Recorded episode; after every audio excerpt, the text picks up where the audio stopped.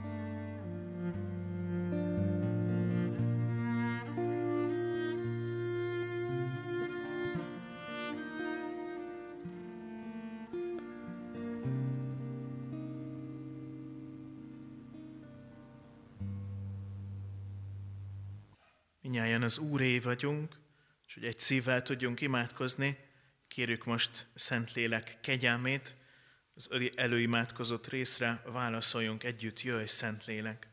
Szeretett lelke, szállj erre a gyülekezetre, és lakozzák közöttünk. Jöjj, Szentlélek! Egység lelke, mutas utat a keresztény egység felé. Jöjj, Szentlélek! Vendég szeretett lelke, taníts a befogadásra. Jöjj, Szentlélek! Együttérzés lelke, tölts el tisztelettel azok iránt, akikkel találkozunk. Jöjj, Szentlélek! Reménység lelke, segíts, hogy minden akadályt magunk mögött hagyhassunk az ökumené útján. Jöjj, Szentlélek!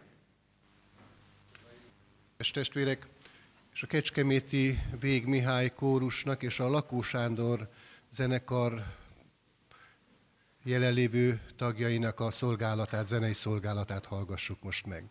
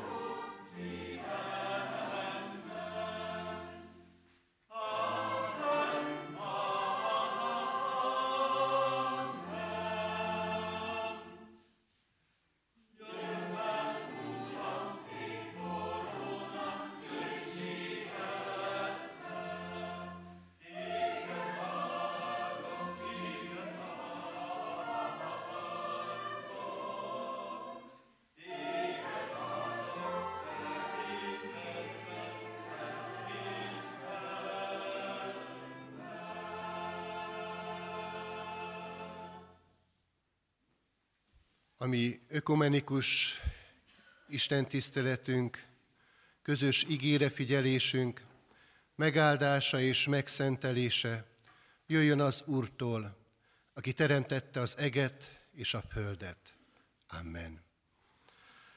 Kedves gyülekezet, kedves testvérek, hallgassuk meg nyitott szívvel Isten írott igéjét, ugyamint azt írva találhatjuk és olvashatjuk az apostolok cselekedeteiről írott könyvben, a 27. fejezetben, a 18. verstől kezdődően a következőképpen.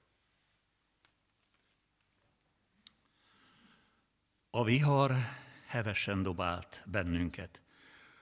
Azért másnap kidobálták a hajóterhet, harmadnap pedig a hajó felszerelését dobálták ki saját kezükkel. Mivel pedig sem a nap, sem a csillagok nem látszottak több napon át, és erős vihar tombolt, végül elveszett megmenekülésünk minden reménye. Mint hogy már sokat éheztek is, Pál felállt közöttük, és így szólt. Az lett volna a helyes férfiak, ha rám hallgattok, és nem indulunk el Krétából, hogy elkerüljük ezt a veszélyt és ezt a kárt. Én azonban most is azt tanácsolom nektek, hogy bizakodjatok, mert egy lélek sem vészel közületek, csak a hajó. Mert ma éjjel elém állt annak az Istennek az angyala, aki én vagyok, és akinek szolgálok. Ez azt mondta, ne félj, Pál, neked a császár elé kell állnod, és Isten neked ajándékozta mindazokat, akik veled vannak a hajón. Ezért bizakodjatok, férfiak. Én hiszek az Istennek, hogy úgy lesz, ahogyan nekem megmondta. Egy szigetre kell kivetődnünk. Addig pedig, amíg megvirat, Pál minnyájukat arra biztatta, hogy egyenek. Így szólt, ma tizennegyedik napja, hogy étlen várakoztok, és semmit sem ettetek. Ezért intellektiteket, hogy egyetek, mert az is megmeneküléseteket szolgálja. Mert közületek senkinek sem esik le egyetlen hajszál sem a fejéről. E szavak után vette a kenyeret, hálát adott Istennek minnyájuk szemeláttára, megtörte és enni kezdett. Erre minnyáján neki bátorodtak, és ők is enni kezdtek. Lélek, lélekszám szerint 276-an voltunk a hajón. Istennek szent lelke áldja meg mi közöttünk az ő igéjét, hogy az gazdagon teremhessen az ő dicsőségére. Mielőtt imádságra elcsendesedünk, most egy zene számot hallgassunk meg, illetve aki ismeri az éneket, nyugodtan, bátran kapcsolódjon is be, és akár közösen is énekelhetjük. Az imént hallott igei gondolatok ö, parafrázisának is mondható ez a zeneszám, ami most hallható lesz.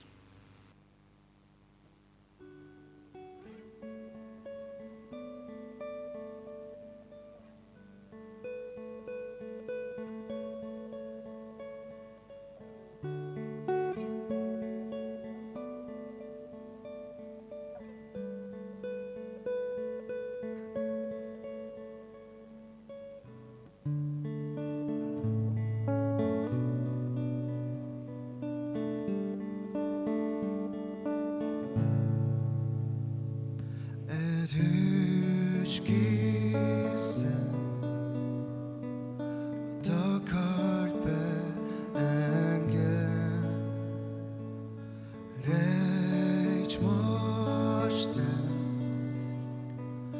nagyobb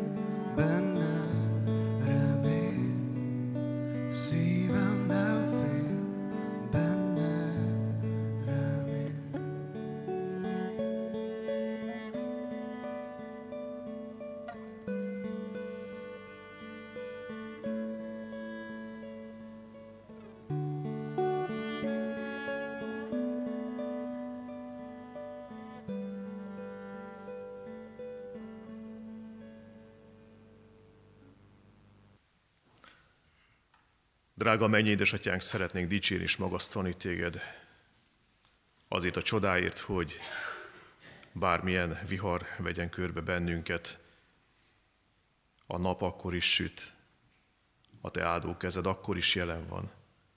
Akkor is, amikor azt érezzük, hogy minden oda lett, és az életünk is veszélyben van, egy biztos pont mindig van – az a bátorítás, az a reménység, hogy Te ott vagy a viharainkban. Urunk, szeretnénk most így berid kapaszkodni, és nem csak a saját nehézségeinkre figyelni, hanem arra, hogy Te minket világosságnak hívtál el. Lehet pont azzal fogunk világítani, ahogyan reagálunk ezekre a mélységekre, ezekre a hatalmas hullámokra. Urunk, dicsőítünk téged azért, mert van kibe kapaszkodnunk. Nem reménytelen a helyzetünk. Most azért azért könyörgöm, hadd legyünk só és világosság ebben a világban. Hadd tudjunk úgy jelen lenni ebben a nemzetben, ebben a világban, hogy sugárzik belőlünk a Te jelenléted. Könyörgünk azért, hogy igét hadd járjon át teljesen. Minden porcikánk, minden szengmesse az életünknek tiéd legyen. Urunk, könyörgünk most azért szólj hozzánk, vezes a Te igédben. Szólaljon meg úgy, ahogy Te azt üzened. És hadd legyen minnyájunk szíve fogadóképes. Hadd tudjon jó földbe hullania annak a magnak, amit ma elkészítettél. Könyörgünk, vezess minket. Hadd legyünk, Urunk, a Te áldott eszköze, a mi életünk. Amen.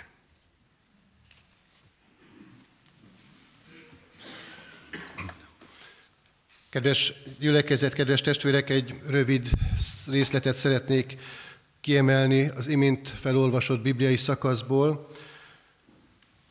Az apostolok cselekedetéről írott könyv 27. fejezetéből.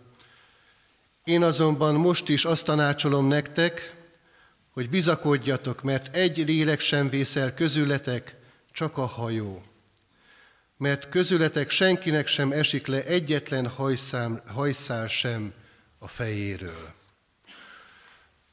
Kedves testvérek, hadd kezdjem egy egészen személyes történettel, ezt a mai esti alkalmat.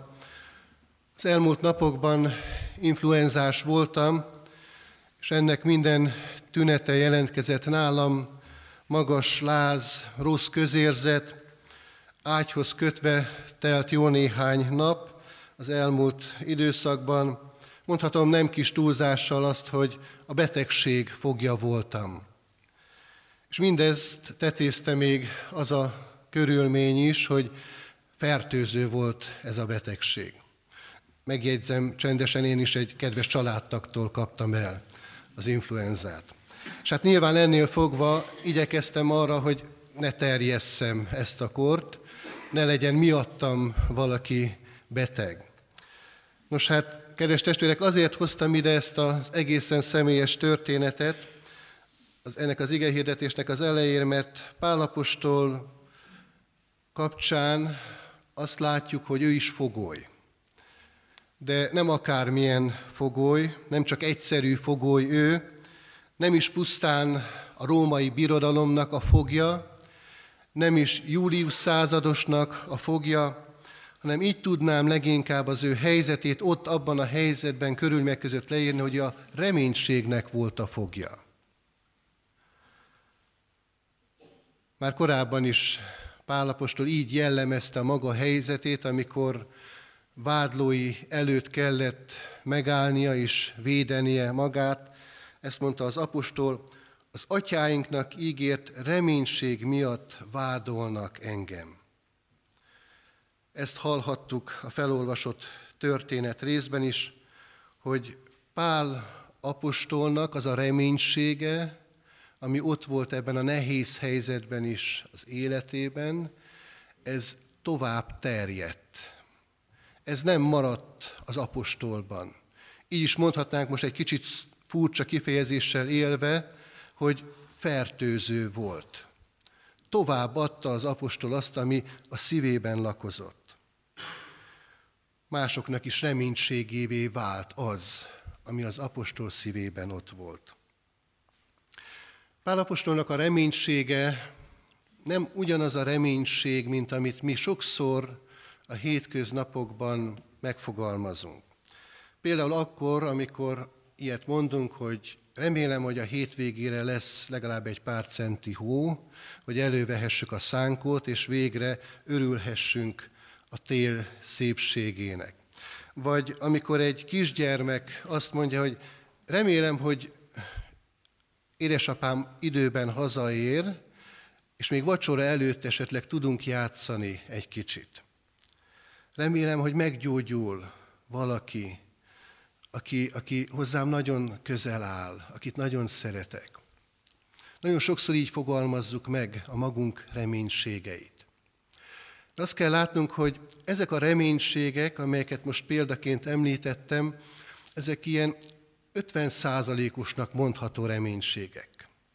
Mert lehet, hogy megtörténik, lehet, hogy valóra válik, de van annak is esélye, hogy nem fog megtörténni.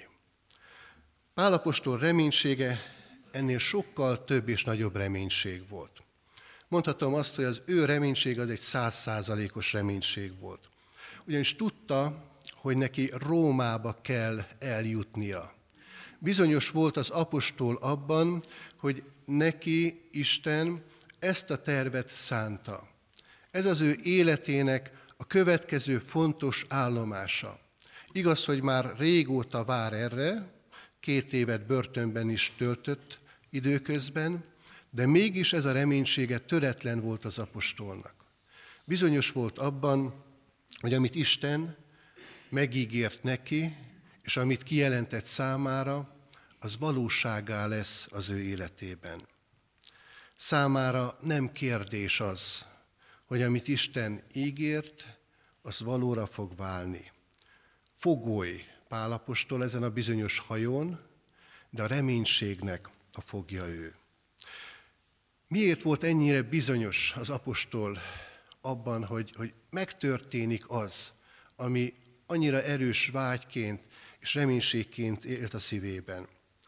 Nyilván az Isten kijelentésén alapult mindaz, amire ő támaszkodott.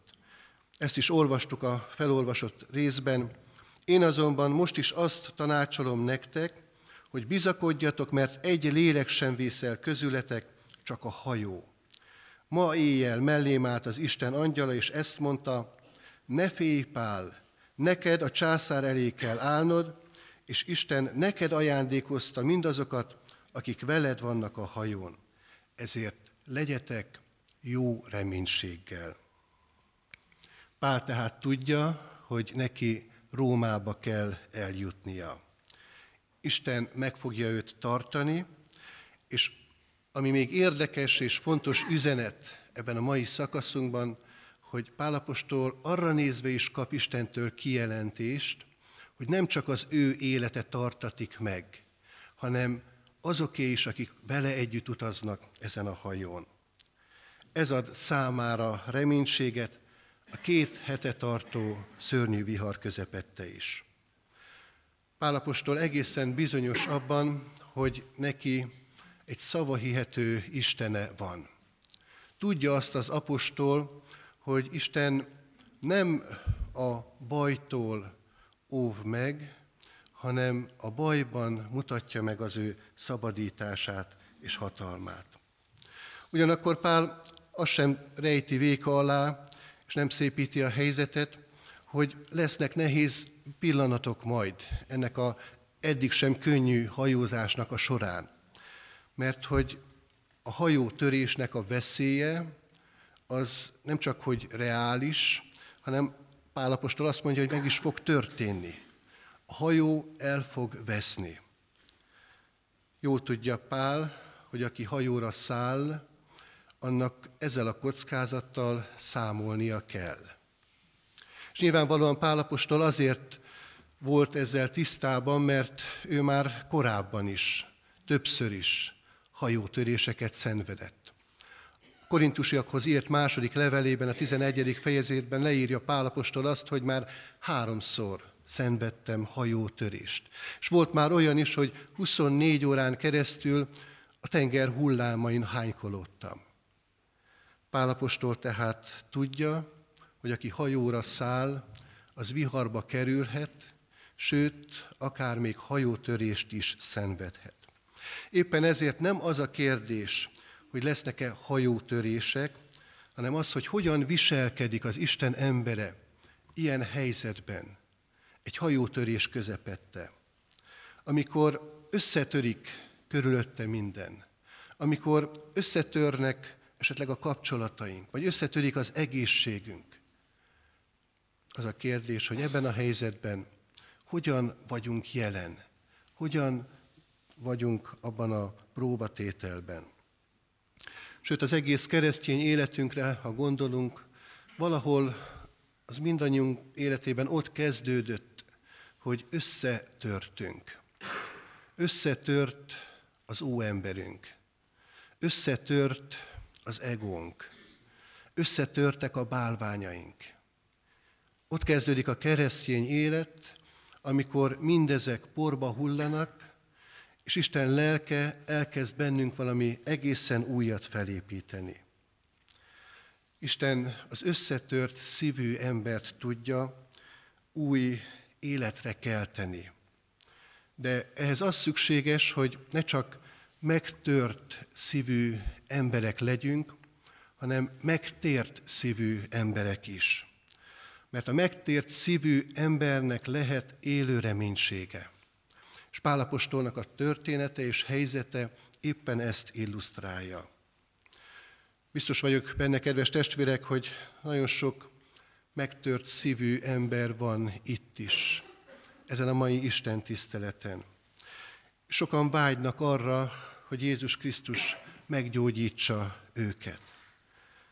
Azonban sok megtört szívű ember elfelejti, hogy a megtört szívnek előbb meg kell térnie, hogy meggyógyulhasson. De most bátorítani szeretnék mindenkit, hogy ne adjuk föl a gyógyulásban való reményt. Hogyha Jézus Krisztushoz megyünk, ami megtört szívünkkel, akkor ne felejtjük, hogy meg kell térni ennek a szívnek, hogy Jézus Krisztus igazán helyre tudja azt állítani. Hadd említsek bibliai példát. Bizonyára mindannyiunk előtt ismerős nagypénteki eseménynek az a mozzanata, amikor ami megváltó urunkat két lator közé feszítik keresztre. Mind a két latornak megtört nem csak a teste, hanem a szíve is. De jól tudjuk a Biblia feljegyzéséből azt, hogy csak az egyik megtört szívű latornak lesz megter, megtért szíve, akinek Jézus azt mondja, hogy velem leszel a paradicsomban. Vagy egy másik hasonló történetet hadd idézzek fel, amely szintén mindannyiunk előtt ismert. Péternek és Júdásnak az esetét. Szintén a passió történetnek a részlete. Mindkettő tanítvány szíve összetört, amikor rádöbbent arra, hogy mit tettek. De az egyik tudott megtérni, és így aztán apostollá lenni, és majd később az egyik levelében az élő reménységről írni, A másik csak megtört szívű ember maradt. Csalódott maradt, és nem találta a megtérésnek és a gyógyulásnak a helyét. Ha Jézus rakja össze a megtört és megtérő szívünket, akkor az hasonlóvá válik ahhoz a cserép edényhez, amely, amely összetört, de valami miatt nagyon ragaszkodunk hozzá, és ezért nem kidobjuk, hanem az összetört darabokat összeragasztjuk. Talán nekünk is van otthon ilyen emléktárgyunk, mert fontos számunkra, még megtört állapotában is. Nos hát az összeragasztott cserépedény, aki már alkotott ilyet, az jól tudja, hogy egy picit nagyobb lesz, mint volt az eredeti. És azt gondolom, hogy ez a kép nagyon jól kifejezi azt a fontos üzenetet, hogyha engedjük azt, hogy ami Urunk Jézus Krisztus, ami megtört szívünket, és ami megtért szívünket, helyreállítsa, összeragassza, akkor az nagyobbá lesz. Több szeretet és több reménység fog abba férni. Mi ennek az apostoli magatartásnak az alapja és a titka? Az Isten ígéretére alapozza Pálapostól mindazt, amit mond, és amit gondol, és amit most mi ezzel a reménység kifejezéssel illetünk. Olyan valaki állít előttünk most Pálapostól szemében, akinek volt reménysége. És kedves testvérek, azt kell, hogy mondjam, hogy ilyen embert nagyítóval kell keresni. Nem csak ott akkor, 2000 évvel ezelőtt, hanem itt és most a 21. században is. Nagyon sok embernek vannak illúziói, sőt illúziókban élnek.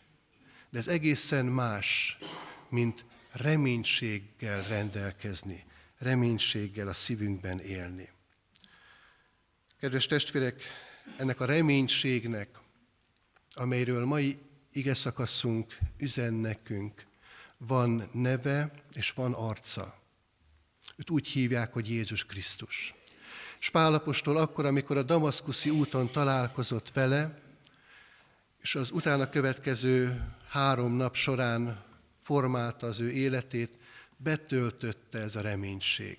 És ez a reménység volt az, ami végig őt motiválta, mozgatta, bátorította, lelkesítette, előre vitte. Kedves testvérek, fontos, hogy ezt lássuk így. És azt is fontos látnunk, hogy amikor Pálapostól ezzel a reménységgel meggazdagodva és csordultig töltve elindul a missziói útjaira, és most már nem is a missziói útja, hanem a római útja végén járunk, akkor is azt látjuk, hogy ez a reménység ott van benne, és ez nem csak számára személyesen volt fontos, hanem ez a történet éppen arra irányítja még rá a figyelmünket, hogy ez a reménység, amely Pálban ott volt, ez másokra nézve is kihatott. Ez mások számára is reménység lett. Azt olvastuk a felolvasott bibliai szakaszban, hogy azon a hajón, amelyen Pálapostól fogolyként utazott, 276-an voltak összesen. Ebből a 276 személyből mindösszesen hároman voltak, akik hívő emberekként voltak jelen a hajón. Egyrészt Pálapostól, aki nyilvánvaló, hogy ő volt az egyik, másrészt Lukács, aki írta ezt a feljegyzést, az apostolok cselekedetéről írott könyvet, és megemlíti még a 27. fejezet Arisztárkoszt is, aki egy macedón származású tanítvány volt. Ők hároman voltak, és 273-an pedig nem tudjuk, hogy kik voltak pontosan, a legénység, a kormányos, a foglyok, akiket Pálékkal együtt szállítottak Rómába, de ami nagyon fontos most számunkra, hogy amikor Pálapostól ezzel a reménységgel telve a szívébe, a életveszélyes helyzetben, a viharos tenger közepén előáll, és elmondja bátorító üzenetét, akkor azt láthatjuk, hogy ez a 273 ember is megbátorodik. Nekik is lesz most már reménységük. Pedig még Lukács is úgy fogalmazott néhány verszer korábban, hogy elveszett minden reménységünk. Ezért fontos tehát az, hogy keresztény emberként legyen élő reménységünk a Krisztusban. Kedves testvérek, fontos, hogy így gondolkodjunk. Ne csak örüljünk annak, hogyha nekünk van személyes reményünk, hanem lássuk meg azt is, hogy ezt a reményt azért kaptuk, hogy másokat is bátorítsunk, másokat is biztassunk ezzel. Mert ahogy látjuk itt Pálapostól nem csak azt mondja, hogy az én úti célom az rendben van, és hogy a többiekkel mi fog törődni, az lényegtelen, vagy ez engem nem érdekel. Nem ezt teszi az apostol, hanem bátorítja a hajón lévőket, mert fontos számára, hogy ők is reménységre találjanak. Mert tudja, hogy az Isten számára is fontosak azok, akik még reménység nélküliek. És az óriási üzenet számunkra. Mi, akik most itt vagyunk együtt ezen az ökumenikus ima héten, ezen az estén, szoktunk-e így gondolkodni másokról? Másokról, akik, akik talán reménytelenek körülöttünk, akik úgy érzik, hogy elveszett minden reménységük. Szoktunk-e így gondolkodni arról a város részről, amelyben élünk, ahol jelen vagyunk, ahol szolgálunk, mint keresztény közösség, például itt Széchenyi városban. Szoktunk-e úgy gondolni az itt élő nagy-nagy sokaságra, akik reménység nélkül vannak, hogy bárcsak reményre találnának? Szoktunk-e ezért tenni valamit? Ezért imádkozni? Kedves testvérek, nem titkolt szándékunk az, hogy Széchenyi város szívében egy gyülekezeti otthont szeretnénk létrehozni, felépíteni, azért, hogy ott az evangéliumnak a reménységét hirdessük, és elérjük azoknak a szívét, akik itt élnek ebben a városrészben. De ugyanígy ennek a nagy, dinamikusan növekvő városnak, Kecskemétnek, az egész lakosságára gondolunk-e így? Hogy rajtunk keresztényeken, felekezettől függetlenül mennyi minden múlik, hogy bennük van-e, lesz-e reménység, lesz-e megújulásuk, lesz-e Krisztusban új életük. Adja Isten, hogy ráébredjünk erre, hogy nekünk ebben nagy-nagy a felelősségünk. És Pálapostolnak az élete, a története, ebben a viharos helyzetben való jelenléte erre biztat, erre int, és erre bátorít mindannyiunkat, hogy merjünk így tekinteni a körülöttünk élőkre. Ha Krisztus a világ reménysége, te sem lehetsz reménytelen a téged körülvevő világgal kapcsolatban. Amen. Kedves testvérek, hallgassunk meg most egy zenei szolgálatot, amely némileg talán válaszol is erre az igei gondolatra.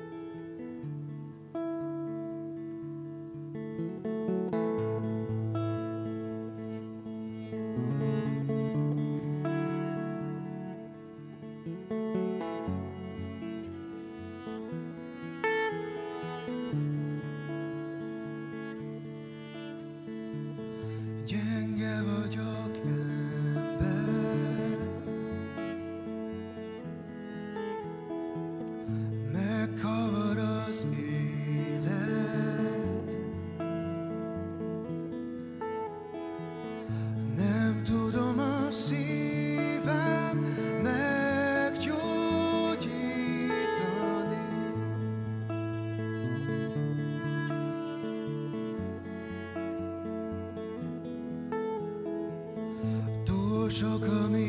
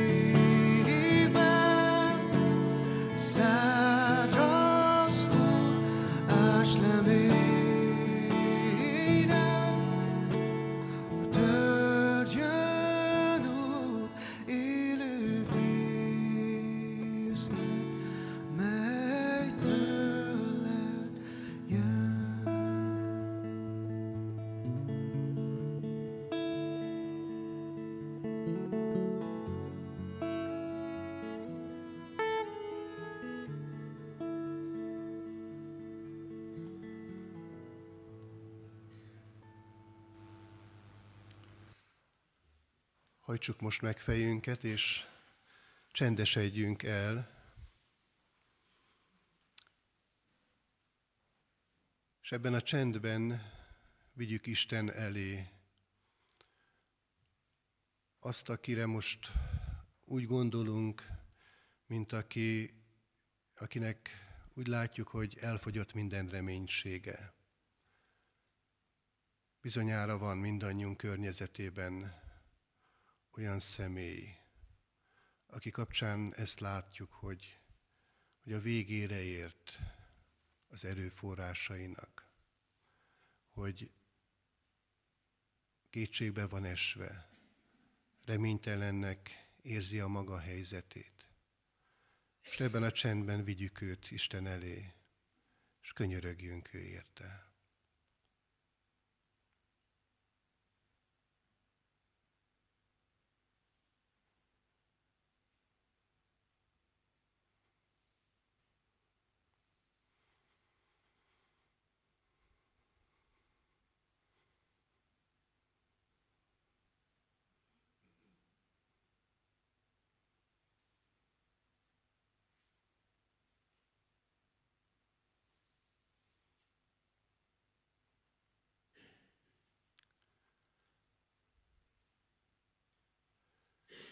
És vigyük most Isten elé imádságban azt a szemét, vagy akár azokat a személyeket, akiket a magunk környezetében úgy látunk,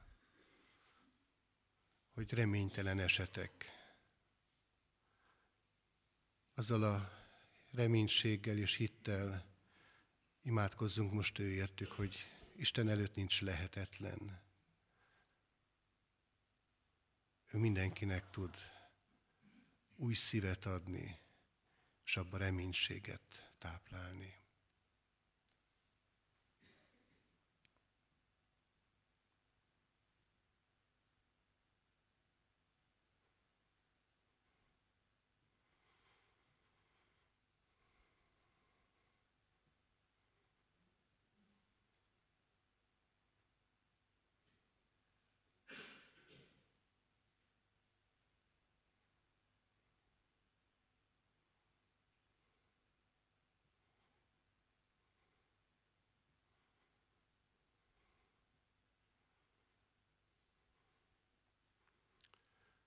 Urunk Istenünk,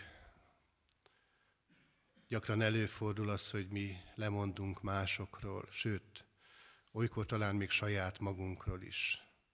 Reménytelenekké válunk. De olyan jó ezt a mai üzenetet, amit tőled kaphattunk, befogadni a mi szívünkbe, és ebben a reménységben, amelyet te most szívünkre akarsz helyezni, megerősödni és bátorodni, hogy lehet, ha összetört is a szívünk, a gyógyulás reményében élni, hogyha oda megyünk te hozzád, és kérjük azt, hogy ami megtört szívünket, te térítsd magadhoz, te ragd azt újra össze, hogy legyen gyógyult új szív, amelybe belefér az a reménység, amely korábban nem volt ott. És Urunk, ezzel a reménységgel kiáltunk most Te hozzád, ezért a városért, amelynek polgárai vagyunk, ahol mi keresztényként a reménységet hirdethetjük, és a reménység szerint élhetünk. Add, hogy valóban hadd ha legyen ennek a városnak számára elérhetővé, megragadhatóvá, láthatóvá, érzékelhetővé az a reménység, amelyet te táplálsz a mi szívünkben. Kérünk, Urunk, hogy így erősítsd meg mindannyiunk életét, mindannyiunk közösségét, mindegyik felekezetet, akik most itt vagyunk, hogy rólad tudjunk így, ilyen módon bizonyságot tenni, és így tudjunk másokat bátorítani. Hallgass meg minket. Jézus Krisztusért. Amen.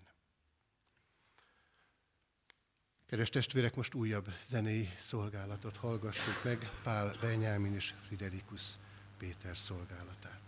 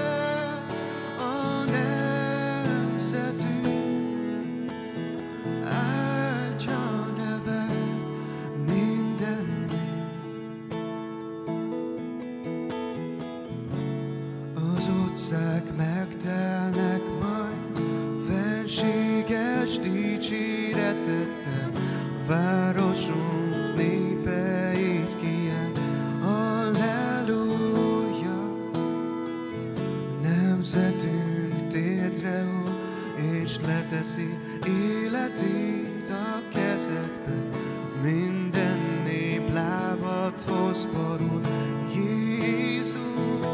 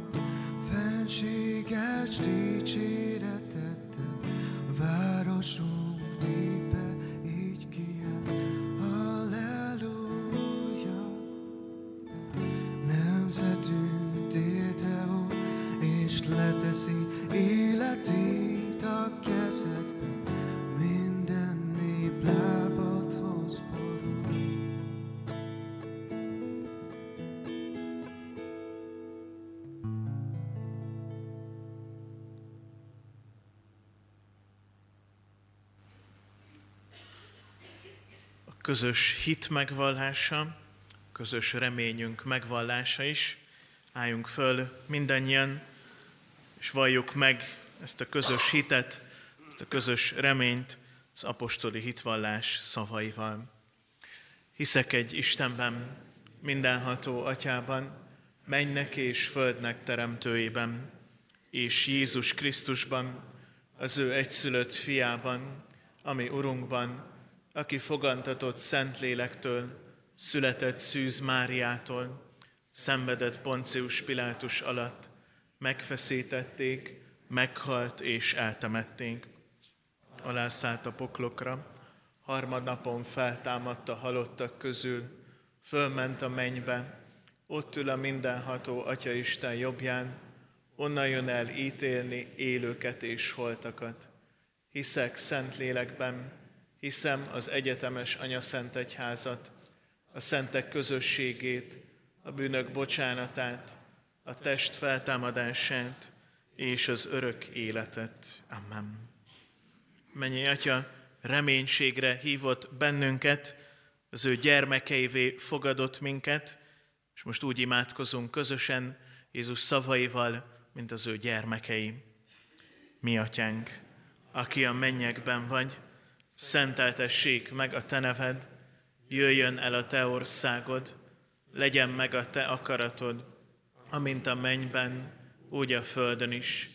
Minden napi kenyerünket add meg nekünk ma, és bocsásd meg védkeinket, miképpen mi is megbocsátunk az ellenünk védkezőknek, és ne védj minket kísértésbe, de szabadíts meg a gonosztól, mert tiéd az ország, a hatalom és a dicsőség mindörökké. Amen. Szeretettel hívrak ma is benneteket arra, hogy köszöntsük egymást a béke jelével.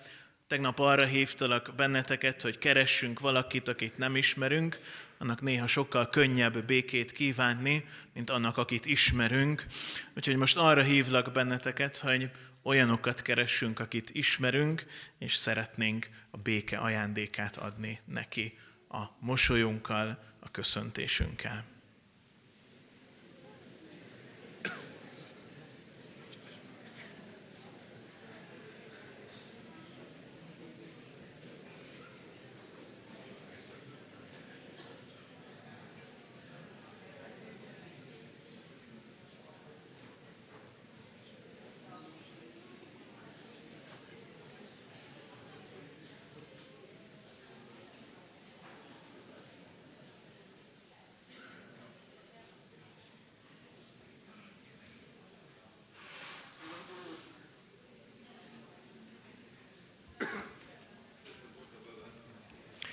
Foglaljunk helyet, nagyon röviden fogok hirdetni, ígérem.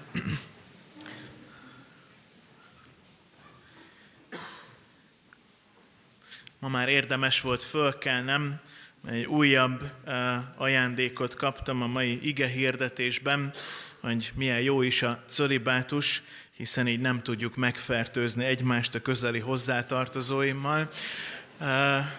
De van egy fertőzés, ami sokkal jobban uh, átjárta a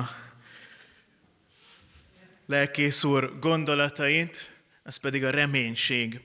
És nagyon komoly uh, bűnbánatot kellett tartanom itt a liturgia alatt. Uh, kicsit feszülten indultam neki ennek a mai estének, ott még kinn az ajtóban is, és ahogy uh, hallgattam Ferinek a szavait, olyan szépen, lassan ért el hozzám ez az üzenet, hogy igenis reménységben kell, hogy legyünk, és ebből a reménységből ne nagyon mozgasson ki bennünket egyszerű, apró, hétköznapi dolgok, hanem engedjük, hogy ez a remény egészen átjárjon bennünket. És enélkül nehezen is tudnánk itt lenni, hiszen az a nagy egység, amit szeretnénk megélni, az még csak reménybeli. Tapasztaljuk a jeleit, eh, itt vagyunk, együtt imádkozunk, eh, nagyjából olyan háromszázan, mint ahogyan a hajóban is voltunk, ez a kép is eszembe jutott a nagy teremnek a befogadó képessége, és, eh, és azt mondta az ige, hogy senki nem vész el. Hát így fussunk neki majd a további napoknak is, hogy egyikünk sem vész el, hogy a remény itt van közöttünk, és ez a közös ima, a közös, ez a hét reménységnek a jele. És bizony ezzel a reménységgel, ezzel az örömmel kell menni a hétköznapjainkba, a többiek közé, sok-sok ember közé, akinek nincs reménysége. Buzdítalak ma is benneteket, hogy jöjjetek a következő napokon is. Holnap Fecák László, görögkatolikus parókus és a görögkatolikus testvéreink fognak szolgálni. Csütörtökön Kis János evangélikus lelkész, pénteken Bábá Balázs, Érsek úr, szombaton pedig jó magam fogunk majd igét hirdetni. Várunk ezekre a napokra is benneteket szeretettel. Mai napon is lehetőségetek lesz az adományaitokat itt hagyni, ahogy már tegnap is mondottam, két részre osztanánk a, a, az idei befolyt összeget. Az egyik egy család lenne, akik a gyermekük mellett fölváltva kórházban tartózkodnak kisgyermekük mellett, az egyik plébánei családunk, másik pedig a Kecskeméti Egyszülős Központ. Tegnap mondtam, hogy vannak, akik hajótörést szenvedtek és rászorulnak segítségre. Sok-sok olyan család van, akik egyedül szülők egyedül nevelik a gyermekeiket, különféle segítségre szorulnak.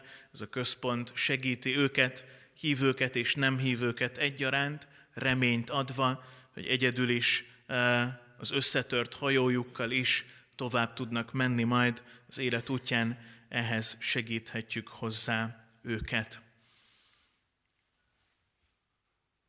Álljunk föl és fogadjuk a jó Isten áldását. Az Atya Isten, aki a sötétségből világosságra hívott el, tegyen bennünket Isten világosságának igaz hordozóivá. Amen. A Fiú Isten, aki drága vérén megváltott, tegyen készé bennünket, hogy példáját követve szolgáljunk másokat. Amen. A Szentlélek Isten, aki Úr és életadó, erősítsen meg bennünket, hogy kiálljuk életünk hajótöréseit, és eljussunk az üdvösség partjaihoz. Amen. Áldjon és őrizzen meg bennünket, most és mindörökké, a mindenható és irgalmas Isten, az Atya, a Fiú és a Szent Lélek. Amen. Szeretettel köszönjük meg Pál Ferenc lelkipásztornak a szavait, református testvéreinknek a zenei szolgálatot, zenekarnak, és kívánom, hogy a reménnyel az arcunkon és a szívünkben tudjunk hazamenni, és holnap találkozzunk újra.